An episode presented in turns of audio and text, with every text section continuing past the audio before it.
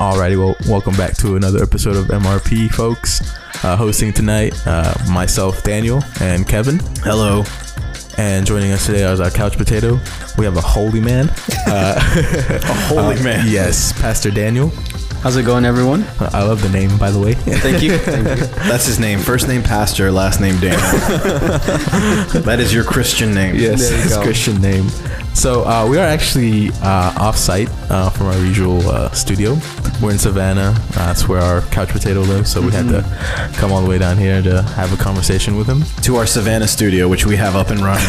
You guys come down and visit our Savannah studio. It's amazing. Almost better than our Atlanta studio. Almost. It is literally better than our studio. There's more space for sure. Not as good as our Philly studio, but you know. You guys have great taste in art. For sure. Thank you. So anyways, we're going to be talking about religion as a whole. Not really going into too much detail per denomination or anything like that. But we also kind of wanted to ask the question of kind of see if we can figure it out. The human need of believing in something greater than themselves. Kind of see what we can figure out with that. To start off, so obviously, you know, Pastor Daniel's a pastor. For you, I'm just curious, what made you want to become a pastor? Like what that calling? So I guess for me, becoming a pastor was something that happened when I was in my last year of high school. Around that time, junior year, senior year. And it was really just a time where I was experiencing faith for the first time, that, you know, I would describe, even though I grew up in the church, it was the first time that it actually maybe became real to me. And I started becoming more interested and invested in what it all meant, what religion meant for me. And it was around the same time that I had to apply for colleges and, you know, kind of decide, you know, everyone's pushing you, decide what is it that you're going to do with the rest of your life. And so around that time, I also got my first chance to preach at my local church there in Houston, Texas. And that's really when I just enjoyed it so much. I felt a passion for it. And not only that, but I felt a calling towards pastoral ministry. And so around that time, I was deciding between pastoral ministry or going the optometrist route. And long story short, I ended up going, obviously, the pastoral ministry route. Okay. And it's just been something that the path I've been on ever since. What's an optometrist? It's an eye doctor. Okay, cool. Yeah. I didn't know that. I'm sorry. Dude, I declare my ignorance there. You don't know what that is. Have you guys heard you guys have heard the story of me and my glasses, right? I mean, yeah. So you just found them? Oh no. If you listen to our previous MRP episodes, it's in there. Actually, I don't think that was ever published. Oh no, it wasn't. That was the pilot season. Pilot season, yep. B-roll. That's going to be in our DVD Blu-ray combo pack. It's going to have those episodes for you guys. Stay tuned. Fantastic. Stay tuned. So yeah, so you started in high school. So what was that process like for you? Because like I feel like, well, a lot of high school students don't really have it together like that, especially with faith. I mean, maybe not the average. I would say there are some. What was that process like for you as far as like what's the whole process of going through that? I'm very curious about that. It is a very personal experience, and everyone's journey is kind of different. Every pastor you talk to or any person that's involved in religion, like being a leader within religion, their calling to get there has been different. I don't think there's very few people that woke up one morning and decided that that's what they're going to do the rest of their life. For me, just, I guess, long story short, I had a friend of mine that passed away tragically during that time in high school. It was a person that I had grown up with. We had gone to school together since elementary school. And so that was in high school, we had been in the same class for about 3 years. And so around that time, like I said, you know, I was starting to discover faith for myself, making it a little bit more personal. And I had sensed a calling to talk to her about faith and religion, just to kind of open up that conversation. And I decided that I wouldn't do it just because I felt like I wasn't ready. I didn't know enough, wasn't experienced enough in that conversation. So I decided not to. And shortly after is when she passed away in an accident. And so that always stayed with me. And so I guess you could say like that experience of not taking that opportunity to share my faith with someone impacted how then I kind of saw the rest of my life, that I never wanted to let an opportunity like that go by again. Wow. Yeah. That's amazing. I mean, I'm sorry for your loss, but it seems like that was kind of like a little driving force or something. Exactly. Do you think for something like ministry, you need something like that to give you that sort of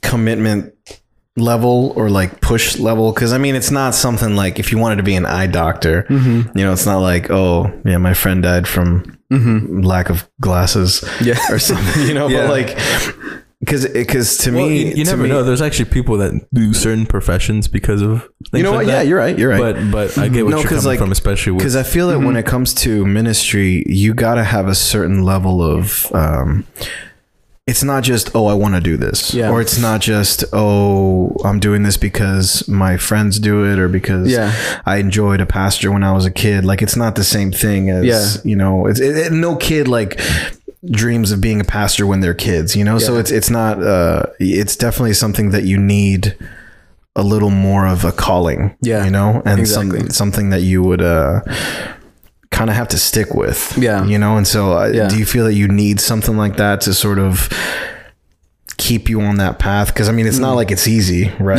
You know, it's definitely not easy. So you know, I feel like you would need something, not necessarily something tragic, but I mean, the same way that Spider-Man was Spider-Man because of what happened to his uncle, you know. So that's a good question. I used to think that ministry was like that you needed some sort of exclusive call or something special, you know, to even be qualified to be in the ministry. But I think it's something that applies to everything, because it comes down to motivation. You know, it comes down to the reason of why you're there. And with any profession, like, if you don't have a good enough reason for being there, or for if you don't have a strong enough motivation that gets you up out of bed every morning to go and deal in whatever it is that you're dealing with, then that task or job becomes even more difficult. So for me, in my case, from where I'm coming from, having that motivation or having that sense of calling definitely helps me get through the really tough times. But I think it's definitely something that can be applied to like any profession.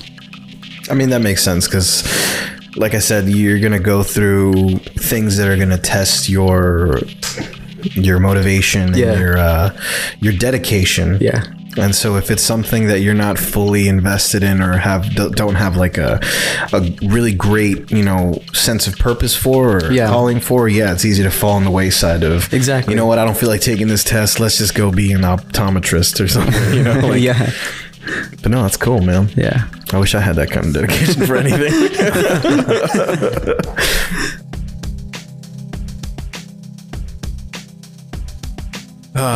So you're it's safe to say you're around my age, right? Around 20, mid-20s. How old are you?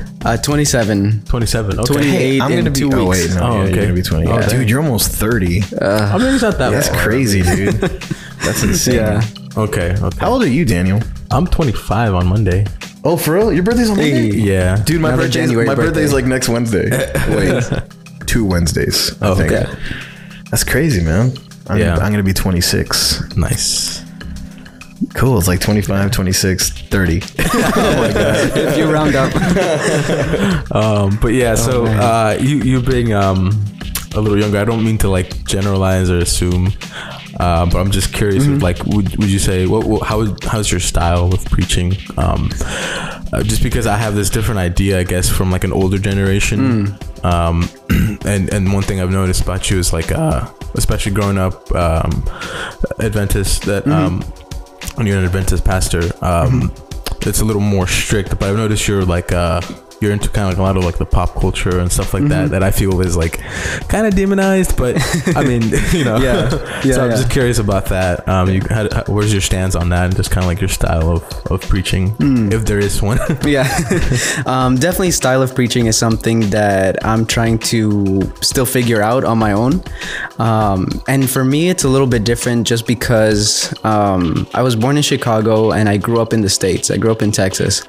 And so I'm definitely more part of this culture, And so I definitely express myself a lot better when it comes to speaking in English. And so that's actually my favorite thing to do.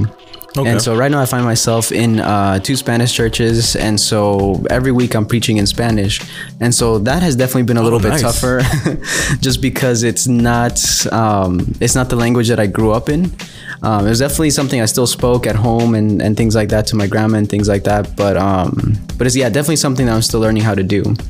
As far as, yeah, my relationship with like pop culture and things like that, I don't know how else to explain it other than that's just, you know, things that I like, things that I, you know, grew up with, gravitate towards. I think that every pastor should at least have an understanding of the context that they're ministering in. And so it just so happens that my love for pop culture, you know, things like, you know, Disney, Star Wars, anime, things like that. I feel it kind of helps me just connect and still be aware of, you know, just what this culture is like, what it's into and things like that. Yeah. Cause okay. Speaking for myself, growing up as an Adventist, mm-hmm. you hear the same thing over and over, that there has to be this disconnect from anything worldly, anything mm-hmm. of the world. Yeah. You know, and so it, like Daniel said, it's a bit demonized when you put so much importance on something like pop culture media, yeah. or like things like, you know, comic books, movies, things like yeah. that. But you know, it's weird to see someone who is sort of involved, but I think that's just natural mm-hmm. because it's what you grew up in. Mm-hmm. You can't not like it, you know. Mm-hmm. I mean, because yeah. you experienced it, you grew up in it, you know. Exactly. And it's hard to like think where that comes from. I'm not sure exactly where that whole like Pokemon's the devil or whatever comes from. I think it all comes from, it's the same thing. It's all about idolatry and just like mm-hmm. putting all of your attention, all of your care into something that's mm-hmm. of not substance, I guess. But yeah. what people don't understand, and I think you have a pretty good understanding on this, is that there are just because it doesn't come from that same moral, you know, shelf, it mm-hmm. you can't learn from it, you can't, you know, grow from it. Like mm-hmm. I have learned so much from watching movies and mm-hmm. from, you know, characters in books and characters in yeah. movies, where I'm just like, I've learned more from that than I have yeah. from anything, you know, in the Bible. Granted, I haven't read the Bible extensively the same way mm-hmm. that I've watched Lord of the Rings or something like that, you know. Mm-hmm. So I feel like there's you have that understanding that there are still things that can be learned from things like that. Mm-hmm. And I always thought it was a little closed-minded to completely separate yourself from that yeah. just because it's not directly, you know, from yeah. quote unquote, the Lord, yeah. you know. And well, and even going along those lines, if the whole reason like to stay away from it is just because it might consume our attention or focus. Oh boy, does it. It does. Religion itself can become like that too for a lot of people. And so even religion can become that very thing just because it has the name either Christian or is religious or anything like that, doesn't mean that it can in and of itself also become an idol. Like the Jesus fandom? There you go. And so I think that's what a lot of people miss, like in their effort to demonize the culture or demonize, you know, some other things, they overlook the fact that maybe in their own life, in their own journeys, they've put religion on this same pedestal. And so maybe even their idol has become their religion and they just haven't realized it yet. Yeah. And I mean, it's not to say that, you know, us people who like things like, you know, Star Wars, Disney, like it's not mm-hmm. like that's our religion, although exactly, we yeah. do learn lessons from it and we live our lives based on things that we've learned. But mm-hmm. that's humans with anything, you yeah. know, like that's how you grow, is you learn and then you know, do mm-hmm. things. It's not like we're yeah. going out, you know, turning pumpkins into carriages or something, like, you know. But I don't know, it's sort of what we choose to live our lives by. Mm-hmm. And I feel that can be from a place of religion mm-hmm. or a place of pop culture. Like, I mean, I've heard the argument that's like, oh, well, you need to see, you know, where this is coming from, blah, blah, blah. Mm-hmm. And I guess that's true also, but I mean, what if you're not even looking at it that deeply? Yeah. Like, you're looking at the stories, you're looking at the compelling characters and things that, you know, that you can learn from and that you can apply to your life to make it better. The same way that if you're going into religion, you look for the messages that can be applied to your life and the things that you can better yourself with, you know, and that's sort of leading into our next question is, how do you think your personal relationship with that system of belief works? I mean, like, because you're sort of, I don't want to say split between those things, but because you are, you know, open-minded to fully immersed in pop culture and things like that, and also your professional spiritual life, like how is your life and your relationship with your system of belief impacted the way that you live? That's a good question. The best way that I could think to answer it is just in my case, in my experience. It took me a while to get to this point because I went through also a phase. I remember very early on when like my freshman year of college studying theology, I went through that phase where I was like, you know what, maybe they're right, you know, and all of this pop culture stuff is bad. And so I deleted, you know, all my movies, TV shows, everything from my laptop. Heartbreaking. And wow, that sounds heartbreaking, man. It was a few months later. It was back on there. But it's just because I started realizing that to not understand that part of the culture that I'm supposed to minister to, or even understanding that part of myself, like it was really hurting me more than actually helping me. And so it took me a few years to get to the point where I could actually, like what you were saying, you know, in all of these TV shows, movies, books, even, there's lessons that we can learn. And lessons that can be applied. And if we really, if what religion says is true, that there's a God that's in control of everything, then I don't see why he wouldn't have had a hand in those lessons that we're experiencing as well. And so there's a lot of people that, you know, will never step foot inside of a church, but might even still live their lives according to what the Bible says. You know, so, and it's all because of the experiences that they learned, you know, through these mediums. And so, so what I'm trying to say is that it took me a while to get to the point where I finally understood that, that religion can, and the lessons that we learn in religion can even be seen and can even speak through like the experiences outside of in the world, pretty much. And so I guess that's how I've kind of related to it, is that still, of course, my filter is the Bible. That's, you know, what I believe is a principal filter, I guess, to put everything through. But in my experience, a lot of the things that I have seen, a lot of the things that I've read, I've been able, more often than not, I've been able to say, hey, that's also in the Bible. And I can even pinpoint like exact stories or verses that connects that lesson to it. And so that's even led me to ask, like, well, what is this doing here? If this is supposedly so wrong or so bad, what is this lesson doing here? And so, I definitely believe that religion is just, it's too big to not have some kind of influence over the culture that it's a part of. You know, it's not just, you can't just put it in a box, you know, and it's not in some one denomination or one building. It's definitely big enough I do believe it's a little bit closed-minded to think that it's not, that you can't see it within the culture apart from just how you're trying to spread it, I guess. If that makes sense. And especially like you said, especially if you're trying to reach a certain demographic, it'd be stupid not to at least understand what they understand and what they put their faith in or put their, you know, their priority on and things like that, you know. So you definitely would need to at least have some sense of idea of what the kids are into, you know. Like, you know. Exactly. I'd say you have a pretty healthy moderation of both. I mean, I think that it can be kind of like an obsession sometimes, to some people. Yeah. So yeah, let me hide my tattoo. No, I'm kidding. It becomes an obsession. No, and so I think you have a moderation, or a good moderation, healthy relationship with it. Yeah. Where it's like you're reading your Bible for however long you read it, and then it's like, oh, let me take a break with little Pokemon or something. Yeah, so yeah, exactly.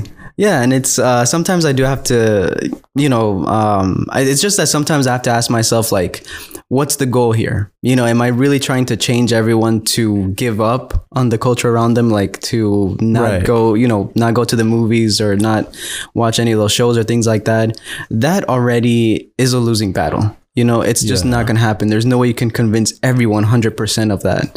And so, even if I stood up, you know, from the pulpit and said, you know, no, don't do it or things like that, there's still people that are going to do it. There's still young people that are going to do it. I would rather have the battle of, you know, like, okay, you went, you saw it. What did you think of it? What were your thoughts? What were your ideas? What did you learn? You know, things like that. And then have that conversation at that level rather than have it beforehand. Yeah, so because at the same time, you don't want to make it a burden, you know, because it's like you're kind of like forbidding something, and sometimes when something's forbidden or you're like, don't do that, it makes people want to do it in a way. Yeah, it's almost, it's like the argument of teaching like abstinence only sexual education versus actual sexual education, like you know, what's gonna be the outcome for both. Like one of them is gonna lead to higher unplanned pregnancies and higher STDs, and the other one's gonna lead to informed decision making, you know, like. Yeah, I don't know. Crazy Christians. But yeah, it actually goes into our next topic, so to speak. Cool. Kind of the idea of, I guess, religion being a burden sometimes, or organized religion kind of making it so much like a big burden on people, because it's like you can... like we mentioned, isolation, and then it's like you're forcing people in a way, I guess, to sort of adapt to something maybe that they haven't adapted to before. So kind of like, how would you go about as far as like somebody, I guess, new coming into any sort of religion? How do you feel a church should, or any organized group should like indoctrinate people, or just kind of introduce people into it? What are your thoughts on that? Oh man, with patience, for sure. There are so many examples and so many cases where people that are new to everything get so much pushed onto them right out of the gate. You know, as soon as they've been, you know, baptized, or, you know, however it is that they got involved with the religion in the first place, they're getting comments of like, you know, how they should live, how they should do this, how they should do that, how they should eat, how they should dress, what they should watch, things, so many different things. And, you know, while maybe what they're saying, they might have a point, if you're not respecting where that person is in their walk, then you're like what you're saying is like you're putting a huge burden on them that not even people that have been members of the church for years have been able to even live up to, you know. So if they themselves can't even live up to that burden, or to that level of that level of accountability, or that level of, you know, religiosity, how is it that you can expect someone that's brand new religiosity? How is it that you can expect someone that's brand new to do what you have been able to? And so I would definitely say to a person that's brand new in any kind of religion, you're going to face that pressure, but try not to let it get to you as much. You know, you take as much time as you feel that you need to work things out for yourself, because if you try to rush into anything, like, that's just gonna, you know, that's a prime recipe for failure. Or not that, you know, you're trying to succeed in the religion, but it's just that you'll get to that point where you just, you know, if you're trying to do too much, trying to, you'll get to that point where you're just like, you know what, I'm not even succeeding in this, then what's the point? Yeah, you'll feel like burnt out, and exactly. Like, oh, yeah, I don't want to go today, because it's like, exactly, because you know exactly what's waiting for you. Yeah, I'm not wearing the right clothes, or I'm not, you know, exactly. Yeah, I think a lot of that is also people themselves sort of misinterpret the expectations that that being part of a religion or being a member of something sort of brings on, you know, like not only with the people, but like the media too, the way we view certain religions and what we expect them to do, how we expect them to behave.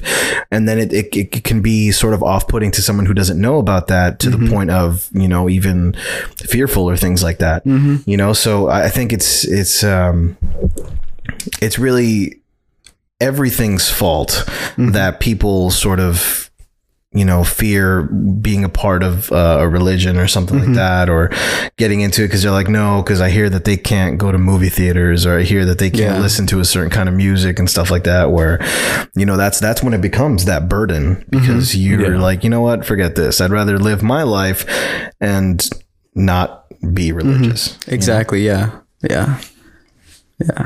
And I think that I think one of the things that a lot of people forget is that religion at its heart is not meant to be about just us individually. You know, it's meant to be something that's a blessing for other people. And sometimes we get so caught up in the individualness of it, of just, you know, how it is that I'm supposed to live or how it is that I'm supposed to act, that we forget to even, you know, be that blessing to other people. And so, which is, you know, I believe that even Jesus himself had a problem with organized religion that was being more of a burden to other people than a blessing. And so, and that's something that a lot of people oftentimes forget, and they won't even ask themselves, you know, are we being, in the way that we do our religion or in the way that we live out, are we being a blessing or a burden?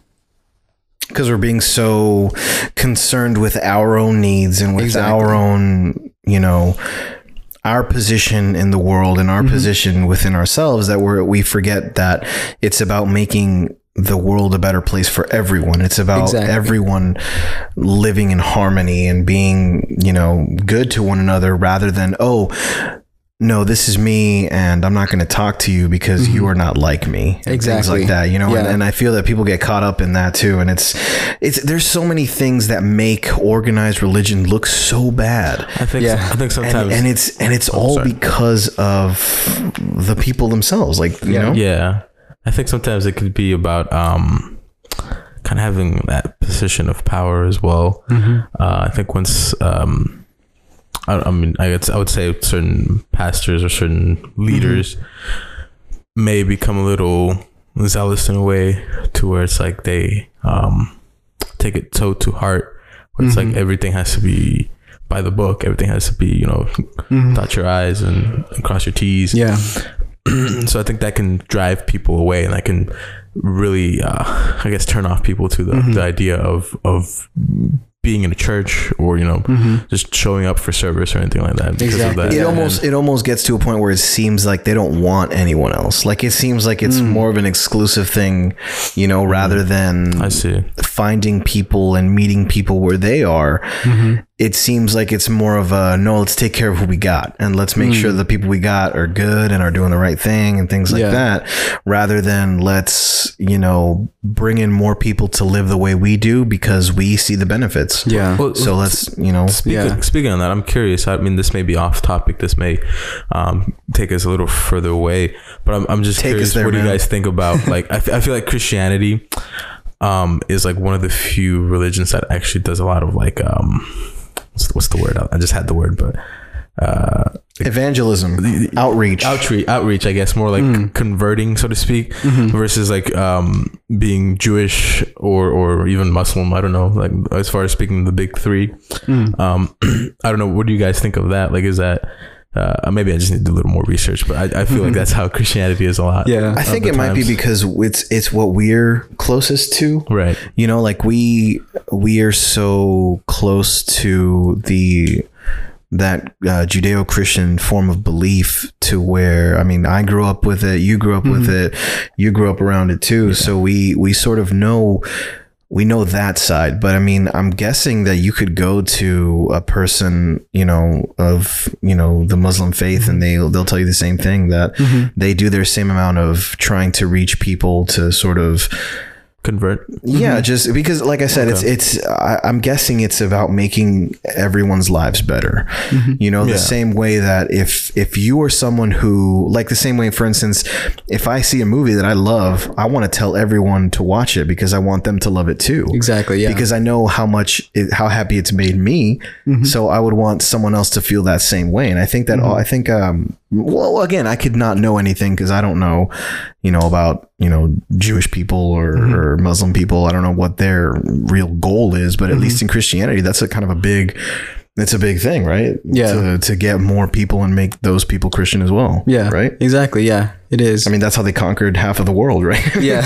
And to go up like with what Daniel was saying is that I've never seen like a Jewish person or Muslim knocking my door and about their religion, right? Is that, I don't know. I guess that's where you were going with that. In a way, yeah. But then again, I think regarding the outreach, yeah, I think that's maybe a cultural thing too. Yeah, as far as maybe just because you're not going to get a lot of Muslims or Jewish in the area. I was Muslim, I would be afraid to knock on people's doors. To be honest, that too. I was thinking. Well, also think about it. I think with and granted, there are also sects of Christianity that are like this, that are a little more traditional in what they do, and when it comes to the most. For instance, like Judaism in its most traditional form is about it seems like it's more of a personal relationship with God, correct? To where you do all of these things, all of these I don't want to say rituals, but like rituals and all of these different ceremonies to sort of honor God as a person and in your own way, to where Christianity sort of has, split into all these little sects that are trying to prove their form of belief as being the true form of belief. Where I think maybe with Islam and with Judaism, it's a little more about I feel like Judaism, Judaism is kind of like a lifestyle more than anything as well. Just because of the whole I forgot the word on the when they come of age, what do you call that thing? The bar mitzvah? Bar mitzvah. There you go. Bar mitzvah. That kind of stuff, because I'm like, wait, that's not really necessarily a thing of like, well, that's more of a religious thing. Well, yeah, well. But it's also like a traditional thing. Yeah, it's more about, because I was like, it's not like they do it just in Israel. Yeah. I mean, I feel like if you're, a Russian Jew or wherever, they do it as well. So I'm like, I feel like that's more of a lifestyle. And like you said, definitely a more personal connection. Well, if you think about what we growing up in the Christian religion know of the Jewish faith, it's that these people were the first people to be, and the first people to have that interaction with God. So I feel like their entire purpose was to live your life to honor God. That's where the all of the traditions came in. That's where they do the things they do, like the holidays and things like that. It's because it seems like it's a lifestyle, because that was their sole purpose in life, was that they were on this planet, that they have been given the right to be on this planet because God had said it so. So why not honor God with everything that you do?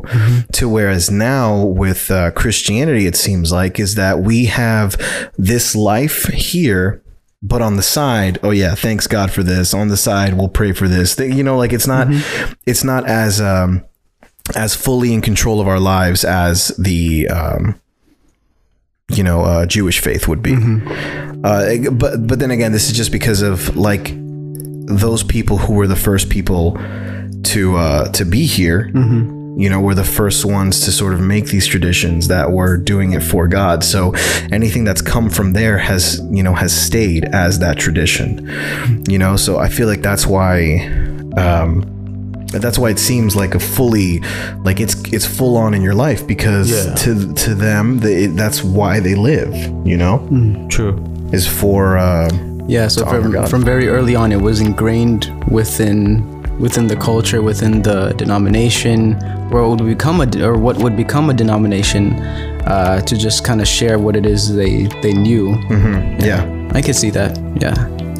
Because I'm also guessing that back then there weren't that many options as far as like what one could believe. Like you grow up and everyone around you tells you the same thing. That's the truth. Yeah, you know, exactly. Until you hear of other things like, oh, whoa. Yeah. I didn't know that was an option. I didn't know I could worship the sun. Yeah. Or like, you know, things like that. Yeah. You know, like. Although it was still quite a bit of a challenge because at least in the history of the people of Israel, you know, there were so many times where they were taken captive towards or under other nations like Egypt and things like that. That's right. And so they had their own challenge there where many of them didn't continue in, you know, following after Yahweh or anything like that. And they actually turned to start following the gods of the Egyptians.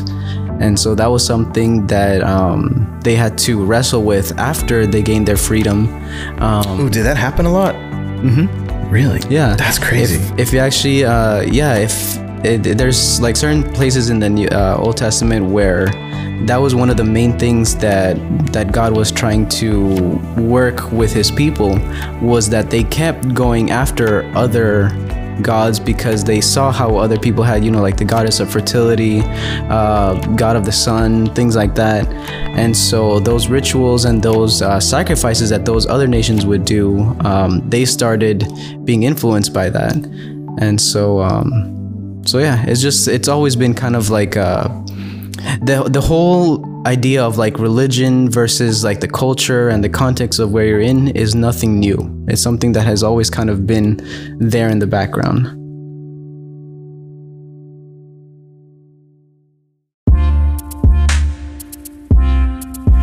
So yeah, anyways, we took a small little break and we went on a huge tangent, but we were discussing organized belief, and I had asked the question just to help me remember where we were. It was about the big three, you know, Christianity, Islam, and Judaism, and just kind of how Christianity is more of the one with the bigger outreach. Mm-hmm. Main thing we got was that obviously it's more of a personal journey, I guess, with mm-hmm. Islam and Judaism, and I feel like Christianity could be the same. Mm-hmm. It just depends on your organization, I would say. So one thing I was wanted to ask Pastor Daniel was kind mm-hmm. of in your experience with you know, being a pastor and mm-hmm. Obviously receiving new members and with old members or current members, what do you see as the need for that? Like, why do new people come, or why do even people stay? What's your experience with that? That's a good question. In my experience, it's always been more often than not is the search for purpose mm-hmm. in life. And I think that's something that religion does really well, along with other things, of course. But religion is kind of, you know, almost gotten down to a science where even like a new person or even someone that's been in the religion for many years can definitely find a purpose for their life, you know, and it's something that gives them motivation. And that's part of, I believe, one of the reasons that religion is so impactful and so powerful for a lot of people, is because within whatever religion they decide to commit to, they can find a purpose for their life.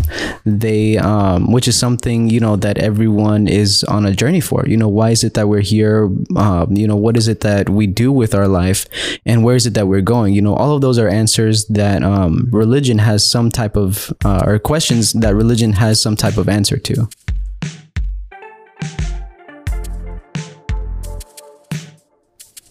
It's almost like when we learned about medieval times in school, mm-hmm. they told us about how important the religion was to those people who were like poor people and to the peons of the ages, because it gives them a sense of purpose, like you said, and a sense of something to hope for. And that's one thing that that the church back then was, that's what religion was for them, for these people, was it was something to keep them fighting, because their lives were so crappy that, you know, they were like, what's the point of even living if, you know, the crown has their fancy life and we get nothing? They have religion, they have that to keep them going. But it's not that much like that now. You know, we don't have to, it doesn't seem like it's the weak and the poor who are gravitating towards religion. It's more of just everyone kind of thing. You know, mm-hmm. that wasn't really a question. It was just sort of a comment. No, that's just a comment. Yeah, no, but I like that answer. Mm-hmm. that makes sense. I think in my personal experience with with religion and with God, it kind of came to me at a point in my life where things weren't going really well. Things were kind of hectic and crazy, and then things sort of calmed down and things got better, I guess you could say. And being outside of religion currently, I still kind of keep that relationship with God as much as I can in my own way. And I mean, I think it's just like you said, a need for purpose. I can definitely see that. Although, I mean, I feel like I have purpose in my life, but I wouldn't necessarily say it's because of God or religion in itself, but it adds to it. Exactly. It adds to it. Yeah, it definitely adds to it. And the whole idea of that you are either serving or being watched over or by something that is, you know, higher than yourself, that idea alone can be something tremendously powerful for any individual, you know, and it can completely change the way that they live their life, the way that they see things. And so I think that is what maybe a lot of people are searching for.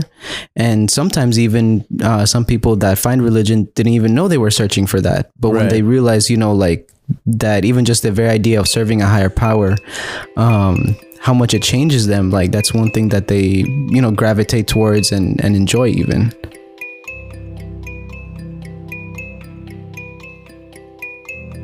I think it's all part of a human's desire to be a part of something. Yeah. And the human, you know, need to feel like we belong, or to feel that we are like a part of something, you know. Exactly, so that's why we, if we find that one thing that, you know, fills that void, so to speak, we are like, oh yes, let's be into it. Let's find other people who are into it. Let's all get into it. And then there's that sense of community, and that makes us feel complete, you know, in a way. And I think that that's why a lot of people do gravitate towards, you know, an organized religion, because it gives them a place. It gives them a home. It gives them that sense that they are a part of something bigger. Exactly. I can kind of bring us into our next topic, or our next point, which is the different denominations that you find within Christianity itself, and then even then the different religions. So, like, what's your perspective on that? Just because, like, I feel like not to be, I'll just say it. I feel like not everybody can be right, but I think they can feel right in their own way, but. Who's to say what's the right way to practice or believe, you know, but what's your perspective on that? I think when it comes to different religions and different faiths, my perspective has kind of been, I wish that we didn't see religion as so much of like a competition between different groups, and saw it more of like your practicing faith in your way, how you believe it. We're doing it how we believe it. But, you know, I just hate to think that there's really, you know, the way that we act sometimes is like, even if two, you know, churches of different faiths are like right next to each other, they can go years and never talk to each other, never invite each other over like for a meal or anything like that. And so for me, it's sometimes like, you know, can it really be that there is no common ground? Is there really nowhere that we can even just, you know, agree to either serve the community that we are part of together or something like that, you know? Right, yeah. And so for me, yeah, I guess my perspective is like, I wish it wasn't always such like a competition, and I wish that we could have more interaction and things like that, because you're right, you know, there's no one that can really tell you or even force you into like, oh, this is the right way, you know, this is where, you know, and because you're wrong, we're going to push you away or anything like that. We could definitely benefit from finding more common ground and yeah, just being more open to at least listening to, you know, other people. That's true, because it's become a huge dividing factor. Yeah, definitely. And especially when you think of the big three, you know, sorry, smaller religions. But like the big three, they all kind of came from the same region, right? They all kind of have the same basis of like, oh, be a good person and you will receive paradise, right? what if we're all part of the same one? You know, like, and yet we're living in this world where we've split up, and rather than look at that, look for that common ground or look for those similarities within, you know, other religions, we're instead of, we're dividing it and becoming, you know, isolated from them. And we're not talking about the similarities. We're not talking about the fact that we all believe in, you know, a higher power. It could be the same power that we all believe in, you know, it's just, it's like, things like that, that make it so, you know, that it's led to all the wars and all of everything is just because we don't communicate. We don't share. We don't share with that, without that idea of my truth is the truth. Exactly. You know, and rather than do that, rather than accept that there are other ways of doing things, we're sort of just drowning in this this sea of competition. Exactly. Where we're, you know what? No, we're right. We're going to take control of this religion. Exactly. Yeah. You know, instead of looking at the fact that we're all kind of the same one. Like, you know? Yeah. See, I've experienced it because I have family members that don't come over or don't really socialize because of that, and it's kind of like a closed-mindedness to where people think you're gonna corrupt each other, and it's like you're kind of within the same umbrella, right? Like, that's crazy. And even then I think about it, like with the big three, like, I like that you said that it's like the same region, same similar beliefs. And it's a cultural thing at times, because whether you're saying Yahweh, Allah, or God, it's the same thing. It's just a different language. And so, like, especially in today's time, whenever people hear Allah, it's like terrorism. It's just like the worst thing possible, which is such a close-minded thing. And I mean, you know, I get the fear, I guess, with the stereotype of that religion, but even then it's like you don't really realize that it's the same thing. Exactly. You're it's a different language. Yeah, but the thing is, that can be the same thing for any sort of extremes, right? Like, on either side, there's going to be people who think that there should be one world religion, you know, a complete, you know, cleansing of everything that is not, because of that one solid truth. Exactly. You know, and there's always going to be those people who are going to think that they're right to the point of killing someone over it. Exactly. Yeah. And, you know, and that's, it's so dumb. You know? Yeah. Like, why? And I think in that sense, like, it comes from a fear of, like, what I think one of you guys mentioned it earlier too, that whole idea that you're afraid that even just talking with someone of a different faith will somehow contaminate your experience. And so there's a fear, and it comes from the fear of not, you know, when you think, like, it was like what we were saying earlier, you know, at some point, if a religion's goal is like to convert, you know, the world or everyone, at some point they're going to have to come face to face with these other people of a different faith.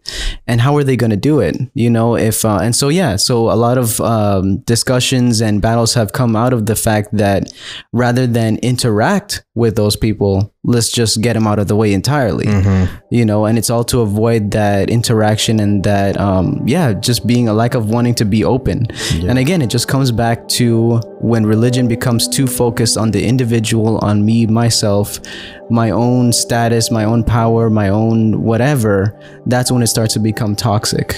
Yeah. Well, when hearing you talk about that sort of reminded me of that it's kind of, and this is with Christianity specifically, that they're kind of, they were given that rule to go out and to spread the word and to go out and preach to everyone and to teach everyone and to convert people, right? And I think that it's people who have taken it a bit too far, and they're like, oh, these people who don't believe the words of that guy Jesus Christ, they must be savages, like, let's eradicate them.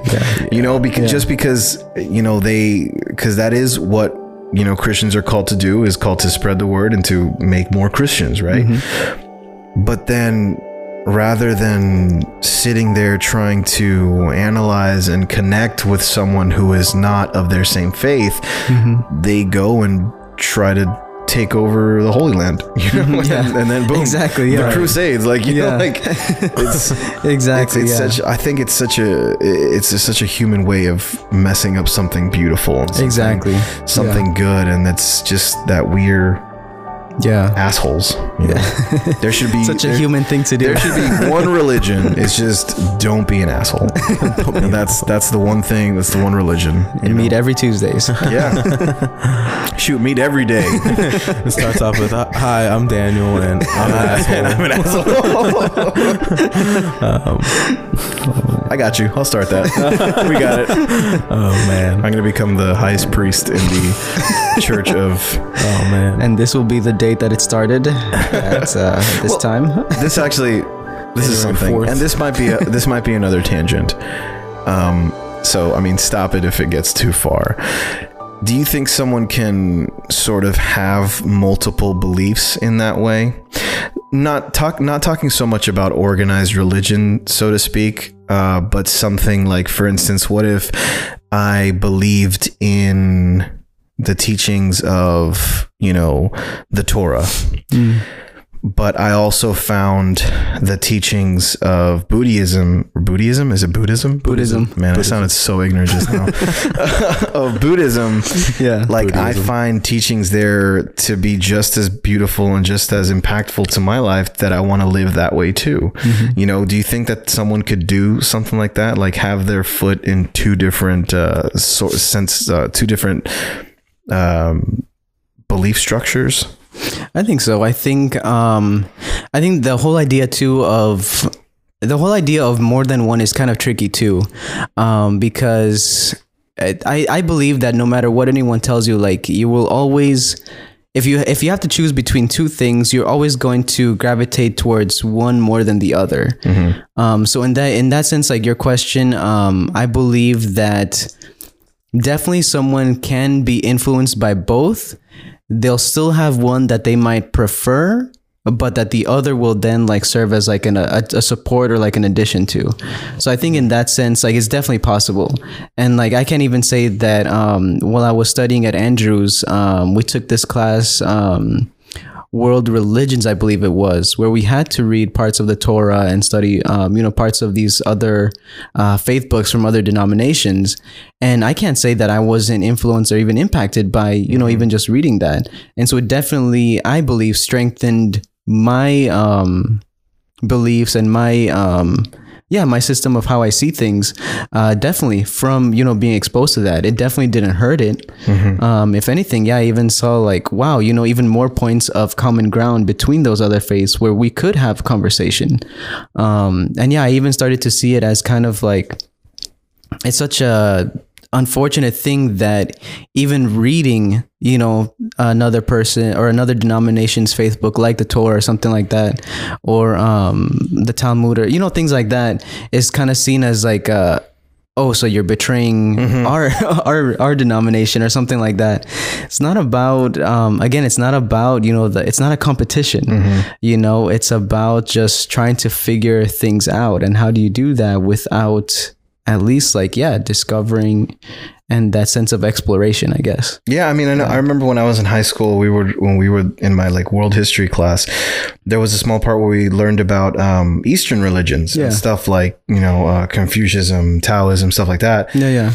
And I was like, man, this stuff seems really cool. Yeah. But I was always so scared to, learn anything more about it because I'm like, oh no, I'm betraying the Adventist faith. Like, I can't believe in reincarnation because that's not real or stuff like that. Like, where I would just shut myself off to all the really, beautiful teachings that could be found in those religions and things like that. Mm-hmm. And then same thing. Like once you start experiencing that as a whole, like everything that that different cultures have to offer and stuff like that.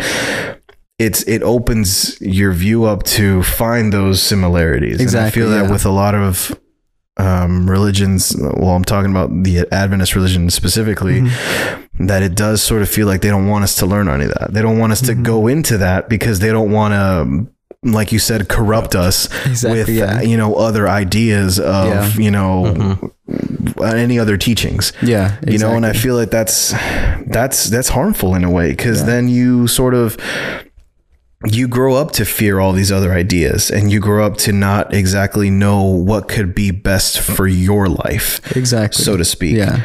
I remember I went to, when I was in high school, I was part of the governor's honor program in And I would go to Valdosta State University to like just do some classes. And when I was there, I met a lot of people who were, you know, really into social studies and really into like, that's why they were there, was because they were big into world history and like world religion, stuff like that. And I remember I talked to this one guy who he was really into learning about which religion would be best for him. So I don't remember what he was at the time, but he was saying that he had studied the Torah, that he had studied, you know, the Bible, and then like all these other, like the Quran and stuff like that, and just sort of trying to see which one would be best for him, which one he could believe in that would make him, you know, the happiest or whatever. And I thought that was interesting because I had never heard of somebody doing that, like somebody looking up all these different religions and all these different beliefs to see which one, you know, speaks to you the most.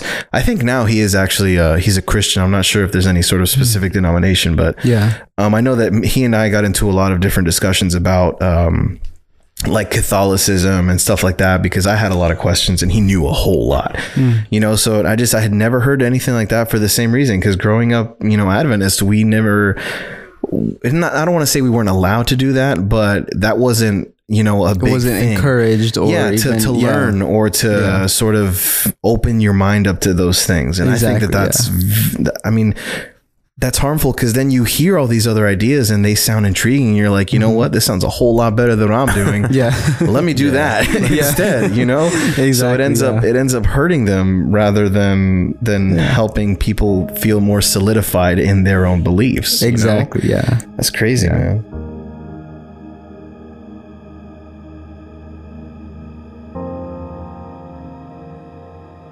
It's almost like, and I guess maybe this kind of goes along with some of the perils that can kind of come out of organized religion, is like when you take away people's choice. You know, if you create an environment where it's not safe for people to explore, to ask questions, to discover and study for themselves, and it's really just an environment of listen to what the pastor is saying, you know, that's the only thing that goes, you're taking away people's choice, you know, to decide for themselves what they believe to be the truth. And yeah, that's very unfortunate.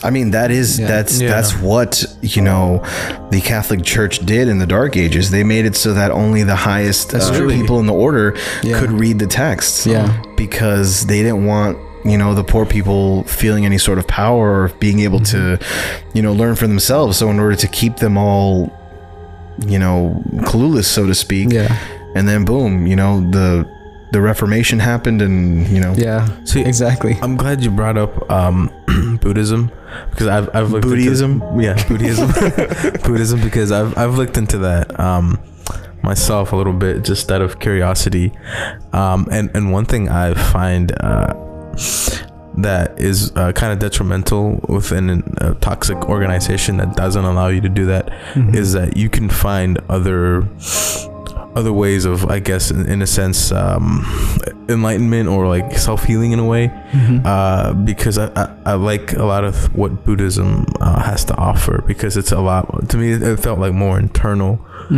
finding your own peace, your own, I guess they call it nirvana. So like I think that I think it's an important part of religion overall, to I guess do the best for yourself, like in your own self-interest, to further yourself as a person and with God and that entity of what is God. Yeah, exactly. And I mean, I think obviously there's going to be clashing ideals. Yeah. You know, with certain things, there's going to be some stuff that's going to be straight up, you know, condescending, or straight up just not going to mix well.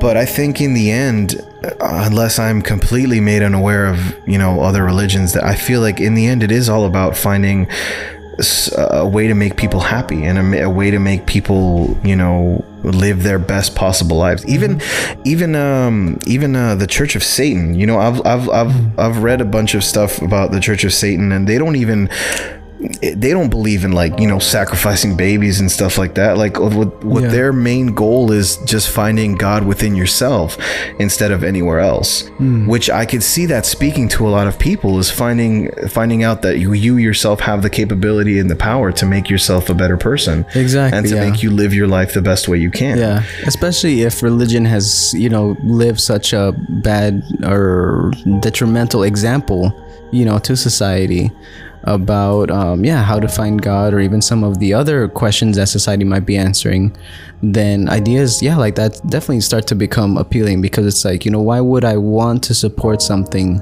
that is causing so much hurt and pain when it shouldn't be, you know, towards other people? And I mean, if you're a part of an organization or religion that where you feel suppressed in any way, then what is the point of being there? Exactly. What is the point of putting up with things that are going to hinder you from living your best life, you know, if you're not enjoying it? Exactly. You know, and granted, I mean, you could say that about any religion, is if you're not fully into it, obviously it's going to be sort of a burden, but I mean, that's the point, though, is to find something that's going to work for you, and something that's going to make you, you know, not be an asshole to anyone else, but also to grow as a person and to be a better person within your own right. You know, like I think that it's all about the competition that of these religions feel, you know, with each other, to where they're going to find things to demonize in order to make themselves look better, or to make themselves look like the one true way. They're like, oh, you guys are Christians. Well, did you know that Christians like killed billions, like blah, blah, blah, and stuff like that? You know, like everyone's going to try to do something like that to demonize another culture, you know, to make themselves feel like the best. And then when that does, it just, like you said, it alienates so many people, and it makes people it's misinformation, you know, and that's what's going to ruin people is all the misinformation. Yeah, exactly. So one thing I was curious about too, as far as a person who, do you think people can be good without religion? And kind of branching off into that question as well, is like somebody who, let's say, grew up or even was in the church for a while, or religion, and then they leave and I guess develop a, I guess for lack of a better word, more radical idea of like maybe there is no such thing as God, but continues to kind of practice what he has been taught, or you know, what they preach is the same. Do you think there's like a chance that alone saves a person, that alone gives them the access to paradise? You know? Yeah, that's a good question, and I think that a lot of religions have the similar answers. From my experience, absolutely. You know, we each are accountable to live according to the right things that we have been taught, or the things that we have been experienced, or the things that we have been influenced by. And, you know, something that I've often thought is, well, actually, I'll illustrate it with this example. A couple of weeks ago, I had my wisdom teeth pulled out, and I did not take that sleeping stuff. Okay. So I was awake for the whole process. Oh, that sucks. And yeah, I regretted it the whole time. I was there for like 2 hours with them yanking and pulling and cutting. And you felt all of that? And I didn't feel it, but I just felt like pressure. I didn't exactly feel the pain, but I just, you know, felt that they were, you know, pulling on something. And so, I kind of lost my train of thought already. Sorry. But it's okay. Can a person be good without religion, can a person be good without religion and maybe have access to paradise? And can a person who grew up with or was in church or religion for a while, but then let's just say they become atheists or something along the lines of that, but still kind of practice that. Gotcha. That's right. Yeah. Yes. And so yeah, getting my wisdom teeth pulled out was a painful experience. I was awake for the whole thing. And so it's something that I regretted, but you know, after that, you know, I had to go through that experience to realize, you know, that for the next time, you know, that was not something that I would want to ever do again. If I ever get the option, the next time you get your wisdom teeth taken out or anything else, I would definitely, you know, rather be put to sleep. And so, you know, that is an experience that taught me a lesson. you know? And so, so I guess it's along the same lines of like a person that maybe has never even set foot inside of a church, but still had like a good example that taught them, or even, you know, through media or, you know, shows or anything, still taught them what it meant to be a good person, what it meant to live right, what it meant to be compassionate, what it meant to be kind. We do ourselves a disservice when we believe that the organized religion is the only place to have those kinds of answers. Mm-hmm. So when a person sees those lessons, and they decide, you know, to live by that, even though they've never intentionally would say like, oh yes, I'm living according to the Bible, or I'm living according to, you know, what religion might say, in a way, they still kind of are, you know, even without really acknowledging it. And so, we have to realize that. And now I remember why I brought up the wisdom teeth, is that I started when they were working on me, I started realizing and asking myself, you know what, how did people before dentists, like, you know, deal with all of this? And so, you know, and I started thinking about that line of questioning, and I was like, you know, they just either dealt with it, or either it just, you know, the teeth just fell out or something. But my point is that there was something already in place before, you know, dentists even became necessary to do the procedure. And I think religion is a lot like that. People did not find religion because the Bible all of a sudden was written and people could read it. Right. It already existed in some shape or form before it was even put to paper. And so that is, whether it was through, you know, and a lot of religions have that before they wrote anything down, they would tell their generations and future generations stories and examples and things like that from their faith. And so so it always existed beforehand. And I think that faith and, you know, a higher power is along the same lines as that. Before it was ever even written down, it existed way beforehand, before we even knew even what it was called or anything like that. And so people were already living by some line of codes, along some line of morality, before even religion came into the picture, or organized religion came into the picture. And so I think that it's definitely possible to still have people that have that experience.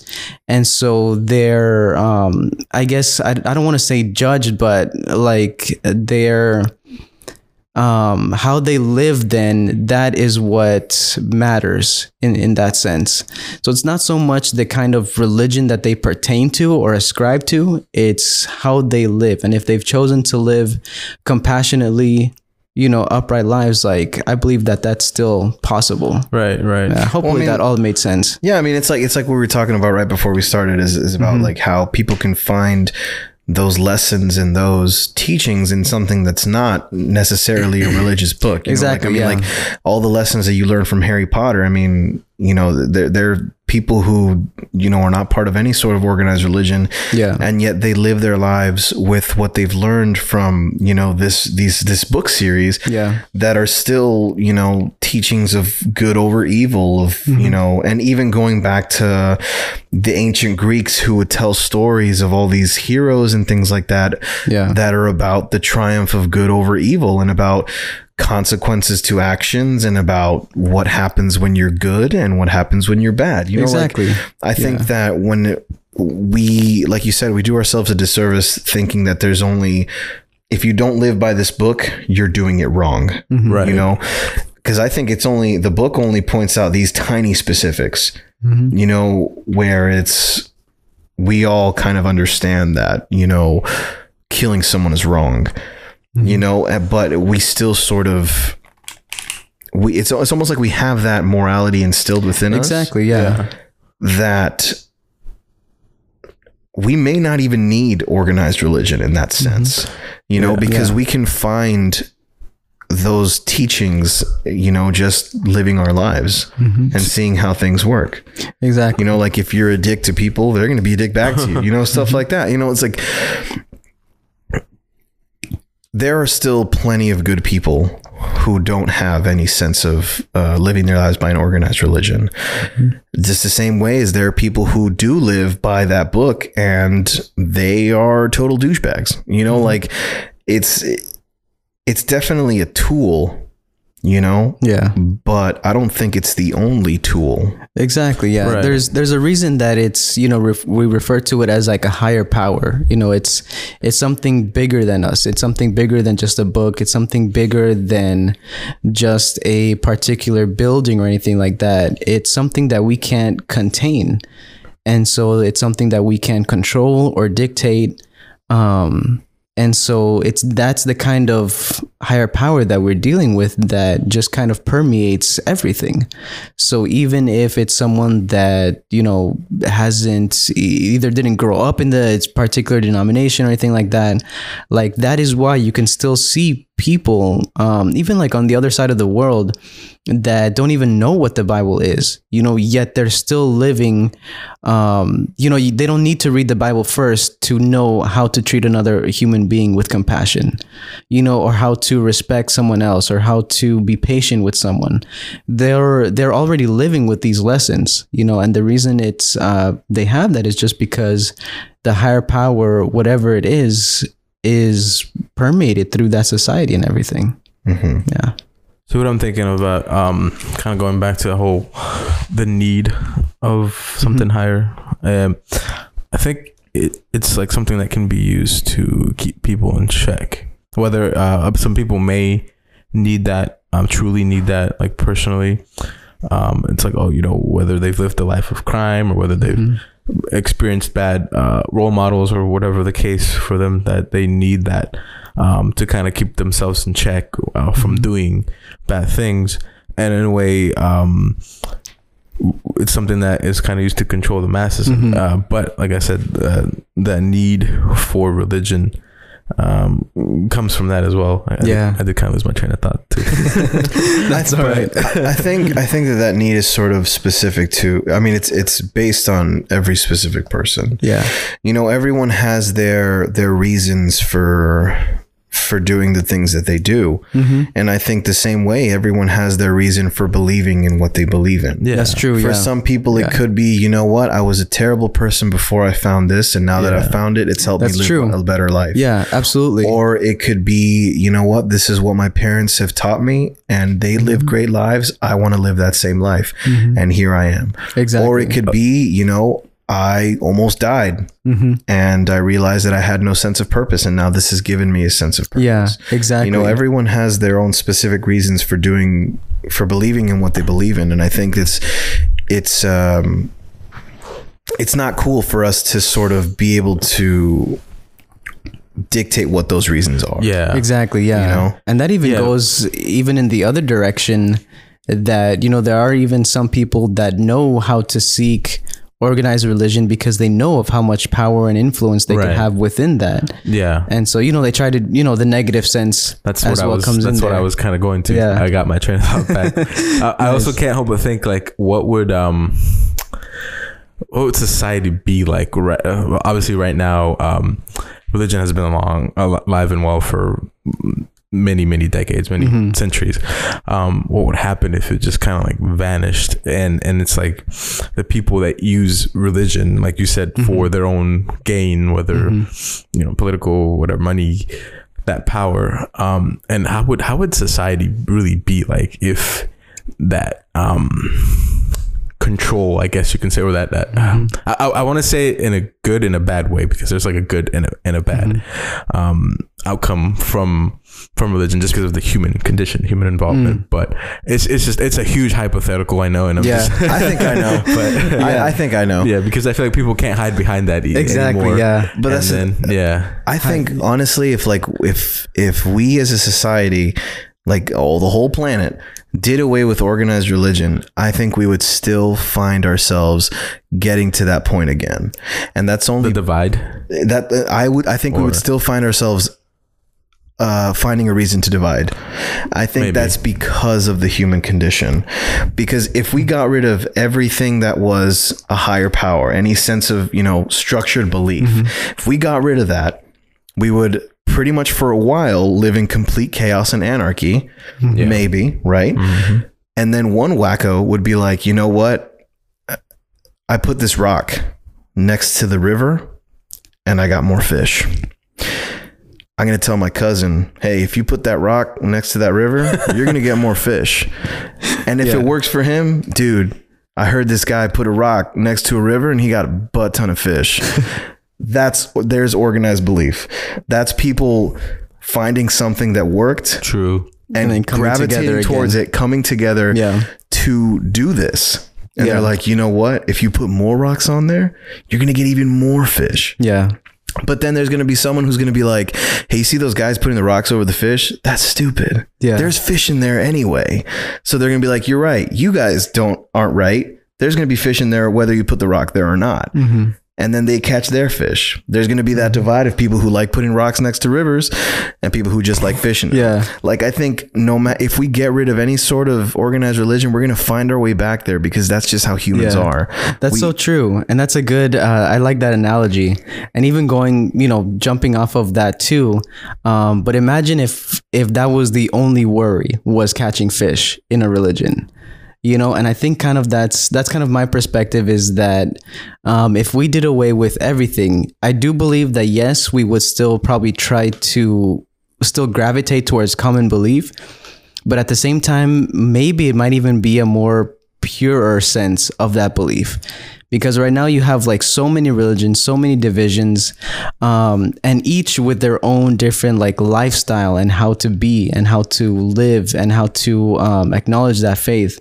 Whereas like any person going into whatever religion can easily become overwhelmed. But if they all didn't exist and it was all more just simpler, we might even come across like what it actually means to have like a true sense of religion, I guess, if that makes sense. It's funny. Yeah. While I was saying that, I just thought of something. Do you guys know the show South Park? Dude, I was thinking about that. I was thinking about that episode. I know what you're talking about. Do you know?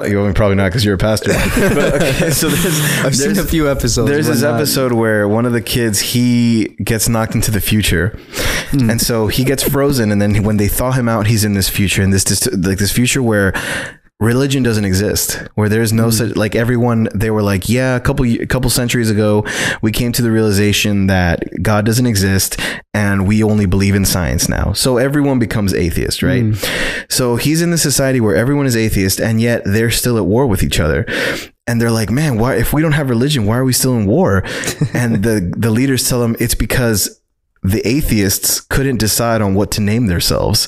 They were either going to be the Unified Atheist League, the Allied Atheist Alliance, or what was the other one? I can't remember. But there were three that they were like, no, like we just need to, we need to call ourselves this because it makes more sense. Yeah. It's like, no, we need to call ourselves this because there's three A's in it. Like they become. I thought it was because they couldn't decide who hated or who didn't believe in God more. No, it was because they couldn't think of what to name themselves. And it's the same. It's what I said. Like when you don't have religion, you're still gonna find something to divide yourself over. Still gonna find something to organize. Yeah, and oh man, that just brought so many flashbacks to how many stories and experiences I've had of fighting over a name.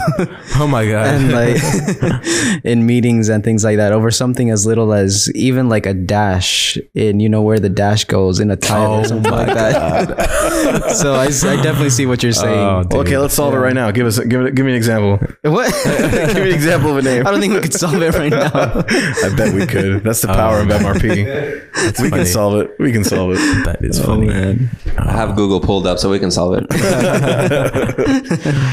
Oh man, but yeah, that's so true. Even if it all disappeared, we'd still find at some time to kind of, I guess it's, human nature. Human nature has the need to come together, but then at the same time, come together with only those that think and see things the same way that, they do. And so, that's always going to be that battle there. That's terrible, man. That means that we can never fix anything. I know. Because we're just going to fix it and then ruin it again. Like, man, that's terrible. I guess, humans suck, man. Yeah, dude. At the end of the day, like human nature is what it is. And it's so tough to change that. I was thinking about that as I was watching this show. And what show? I was watching the show on Netflix. I think it's called V Wars. I don't know if you guys seen it. V Wars? I've heard of it? I hadn't seen it. So like the thing that like really got my blood boiling was the fact that it's like So basically the backstory for those who haven't seen it. Got my blood boiling. Grind my gears. So anyways, grinds your gears. Backstory of V Wars. It's basically like two guys get exposed to like a bacteria that makes them vampires. And so it starts spreading and turning people into vampires. Yeah. So there's a branch of government, like the Department of Homeland Security, I think, or something like that. It would be them. And then the FBI. And so like... they wanted to come up top and be like the good guys and be like the ones to solve the issue. Yeah. So one was trying to find, so within the Department of Homeland Security was somebody that wanted to find a cure, you know, mm-hmm. and wanted to kind of make it kind of peaceful, stop escalating it, or, you know, prevent people from dying. So this person gets killed off because of that. Mm-hmm. And so the people that just want to like completely like kill everybody that's turned into a vampire becoming the power or whatever. So they get kind of screwed over a little bit, and then the FBI comes in and it's like, okay, we need to stop these guys and we're going to find a cure. Mm-hmm. And then these guys are still going, and there's, it's like they're sabotaging themselves within. I mean, you know, basically the USA is sabotaging themselves because of their need for, I guess, that power and that glory. And I'm just like, This is like so accurate to life. Like, I mean, it's just like I was like, it makes me angry. Yeah. But I'm like, this is so accurate. This is literally life. Exactly. Yeah. But yeah. Oh man, I remember reading somewhere that, you know, jealousy and that desire for power is literally the root of all like any problems, any type of issue. You can always trace it back down to that one root cause. You know, of it's just, you know, humans desire power and influence. Mm-hmm. Definitely, for sure. That's the ego, man. Ego. Yeah. Well, I mean, I don't know about you guys, but I think we've pretty much covered everything, and I think we fixed religion. Don't be an asshole. This is what I've noticed. I've noticed a trend in most of our episodes. Yeah, for sure. Where we don't really fix the issue. We just sort of talk about it and see what, and come back to the point of don't be an asshole. Pretty much. You know, we should get that on shirts. That should be our logo. That should be our slogan. Mission statement. Don't be an asshole. If you learn anything from this podcast, it's just don't be an asshole, you know? Right. Yeah. And if you are one, change or come talk to us and we'll see how we should get an asshole on the show and then like try to see it from his perspective, you know, like I'll post that on Craigslist. Yes, I think we'll get good response to that. I think we'll get some crazy responses. It's like terrible people wanted. Then it just becomes a fight over who's the most terrible. Probably right. Oh man, we should get two people or a few and just have them like argue amongst themselves. Okay. Who's the bigger asshole? That's hilarious. I love that. All right. Well, that's gonna be it. But thank you, Daniel. For, yeah, man. You've been very insightful. Yeah. No, you were wise beyond your years, sir. I don't feel like that all the time, but thank you very much for having me. It was definitely I was definitely looking forward to this. Yeah, you guys told me about it. Right on. Yeah. Thanks for taking the time to. And also, do you have any plugs? You got any plugs you want to? Oh yeah. Fire off right now if you, because I know you have your podcast. I do. Yes. It's kind of been on pause for a moment, but I also do manage a podcast with my friend in Utah. I believe is where he's at right now. It's called DMing Truth and Tech, where my friend and I, we take turns talking about church topics on one episode, and then on a different episode we'll talk about tech and just any kind of technology that inspires us. So if that's something that you guys are into, definitely check us out. DMing Truth and Tech. Where would they find that? You can find us on Anchor. Anchor's a one-stop shop. Anchor is where we upload, and then they push our content out to, you know, Apple, Spotify, Google Podcasts. So you can really find us on any of your favorite podcasting platforms, and we even have a YouTube channel now. Nice. Everyone, check that out, man. Yeah, if definitely. You don't, he is a pastor, and he can make your life hell. Or does it not work that way? I don't think it works like that. I think I want that on a shirt. Can you curse someone as much as you can bless them? Like, not out loud, maybe. Oh man. You heard it here first, folks. Oh, man. You don't want to be cursed, so check out DMing Truth and Tech. There you go. All right, guys. Well, thank you guys for all your continued support. Make sure you guys share it with us. Share it with your friends and family. You know what? Share it with us too. Share your thoughts with us. As always, we'd like to hear from our audience. Share with your friends and family, and let us know how we're doing. If you guys like to support in any other ways, check out our website, www.mrpshow.com/support. Bye. Oh, we weren't going to say okay, whatever. That's fine. Bye. Wait, what? What do you want to say? What do you want to say? I don't know, signing off. This is... it doesn't matter now. We're done. Okay. The episode's over. We could do that. No, you can turn off your phone. Do it right now. Go ahead. Bye. There you go. That was perfect.